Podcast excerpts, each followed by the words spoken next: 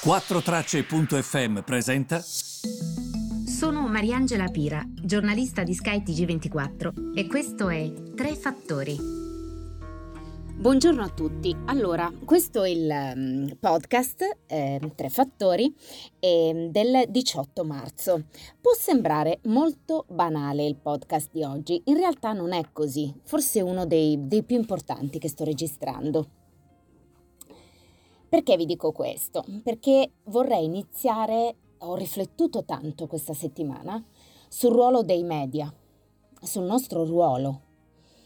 E guardate, io penso che la categoria del giornalista sia molto bistrattata. Se andate nelle mie storie su Instagram lo vedete eh, nel video di ringraziamento quando mi diedero un premio al consolato americano eh, a Firenze, il premio Americo. Ehm, e dissi proprio questo, in inglese ovviamente, il giornalismo è molto bistrattato, lo so. Probabilmente è anche colpa nostra, perché siamo stati in combutta con, collusi con, quindi al- alcune persone sicuramente hanno macchiato questa categoria, no? Però io credo e voglio veramente reclamare la bontà del giornalismo. Ehm, io credo che gli inviati sul campo oggi stiano facendo un lavoro egregio, Credo anche che non avendo giornalisti embedded non sia semplice fare questo lavoro e penso che ci stiano garantendo il diritto di informarci e di vedere immagini che non vedremmo. Penso altresì che a volte effettivamente, eh, forse Lucia Goraccio aveva scritto che c'era una componente emotiva molto forte, anche Caracciolo me l'ha detto ieri a Bologna, quando si parla di determinati temi, e questo è vero, eh? Dovremmo riuscire ad essere un po' più obiettivi, ad astrarci e a guardare la cosa dal, dall'esterno. Però penso anche un'altra cosa, voglio essere molto chiara, ehm, voglio essere molto chiara nel mio discorso. Ehm, io credo che qui ci sia un invasore che sta invadendo un paese che è invaso. Penso che mm, l'Ucraina abbia il diritto di decidere con chi vuole stare, perché è un paese che ha un nome, si chiama Ucraina e dovrebbe avere questa indipendenza, anche di fatto, non solo di nome. Eh, quindi io, io credo, e lo dico molto tranquillamente, che Putin stia sbagliando. Ed è lì che in molti sorge la domanda, eh, ma anche noi abbiamo sbagliato in passato anche in Iraq, anche in Siria, anche in Yemen, anche in Afghanistan abbiamo sbagliato. Voglio essere chiara. Putin sta sbagliando. Questo non esclude che in passato abbiano sbagliato altri. Quindi se doveste, mm, se voleste il mio parere, e tra l'altro molte di queste persone che criticano i giornalisti dicendo Eh ma perché voi non avete criticato ai tempi? Innanzitutto non, non conoscete il background e il record storico delle persone perché eh, io ho partecipato a manifestazioni sull'Iraq e sull'Afghanistan e io non posso parlare della categoria, basta queste generalizzazioni. Io posso rispondere per me, ma vi assicuro che quello che dico per me vale per tantissimi della mia categoria. Ovvero, io credo che la critica Put- a Putin oggi non esclude le critiche che sono state fatte in passato. Ho criticato gli Stati Uniti per come si sono comportati in Afghanistan, per cose che ho visto con i miei occhi, per un paese distrutto che ho visto con i miei occhi e che continua ad esserlo, e per un paese che è stato distrutto peraltro con inutili guerre e occupazioni che si sono dimostrate alla fine essere inutili. Ho criticato gli Stati Uniti e le forze occidentali per come se ne sono andati dall'Afghanistan. Ho criticato l'Occidente per come si è comportato in Siria. Penso che l'amministrazione Obama, e Obama è un presidente che è molto adorato, abbia fatto tantissimi errori, come scritto più volte dall'Economist, sia per essere stato il presidente che ha utilizzato più droni in assoluto, sia per essere stato il presidente che ha più sobillato il Nord Africa e il Medio Oriente, tanto che fi- durante la sua amministrazione sono nati movimenti quali ISIS, perché comunque hanno veramente agito malissimo, e rompendo dei bilanciamenti importanti e creando e sobillando zone che potevano essere gestite in modo completamente diverso. Non sto neanche qui a enumerare gli errori che ha fatto Hillary Clinton come segretario di Stato.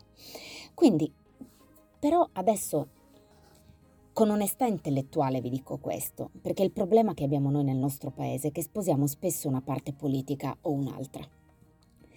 Quindi si tende a dire gli Stati Uniti hanno sempre ragione, si tende a dire quegli altri hanno sempre torto.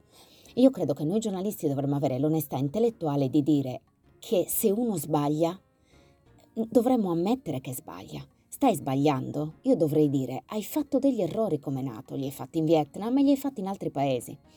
E purtroppo noi siamo spesso trascinati in questi errori, volenti o nolenti, anche se non abbiamo assolutamente lo spirito guerrafondaio nel nostro DNA. E se volete chiedere a me un parere, è il motivo per cui Draghi è stato estromesso da molti tavoli, perché noi non siamo guerrafondai.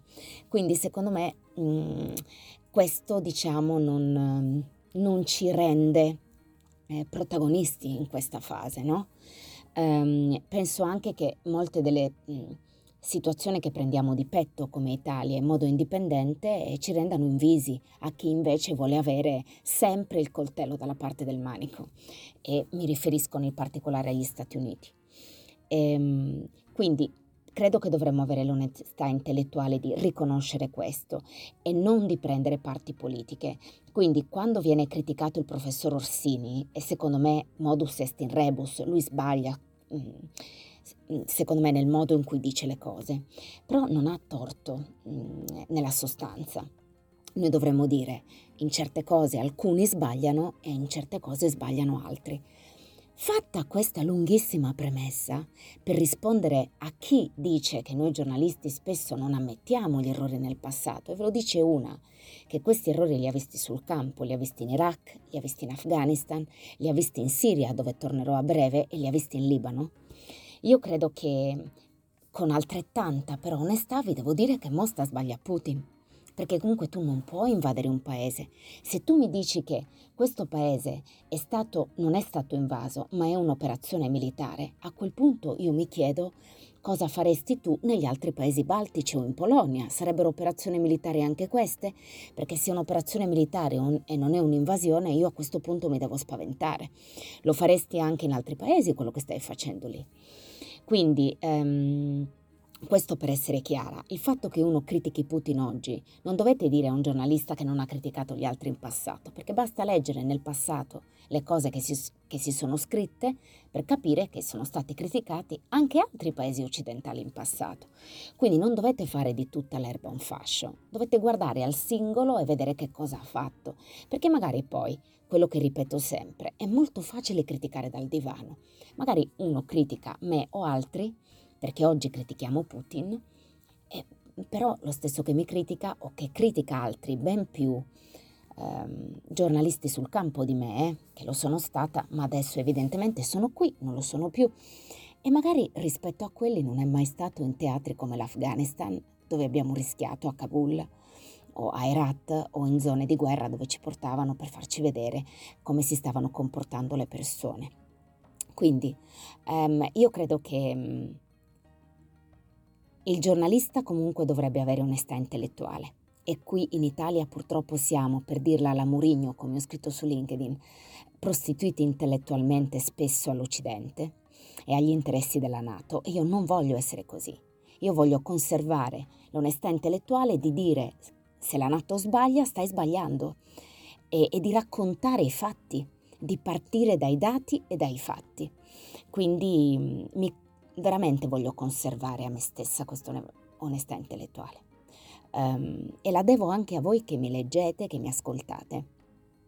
Quindi spero insomma di essere stata chiara in questa mia ricognizione e spero che questo ragionamento, questo discorso vi possa essere utile. Se andate su YouTube nella sala borsa di Bologna, ieri con ehm, Lucio Caracciolo ehm, di Limes e con altri veramente attori molto importanti, con il direttore della scuola di Limes, Federico, abbiamo veramente tracciato, provato a tracciare la situazione ucraina in modo molto chiaro secondo me, grazie anche a Lucio e a Federico. Quindi eh, se volete su YouTube trovate questo intervento e mi farebbe piacere se lo ascoltaste, perché così potete capire dal punto di vista... Ehm, dal punto di vista eh, economico, dal punto di vista strategico, dal punto di vista geopolitico, a che punto siamo e spero che insomma vi possa piacere. Grazie per avermi seguito e ci riascoltiamo nella prossima puntata del podcast.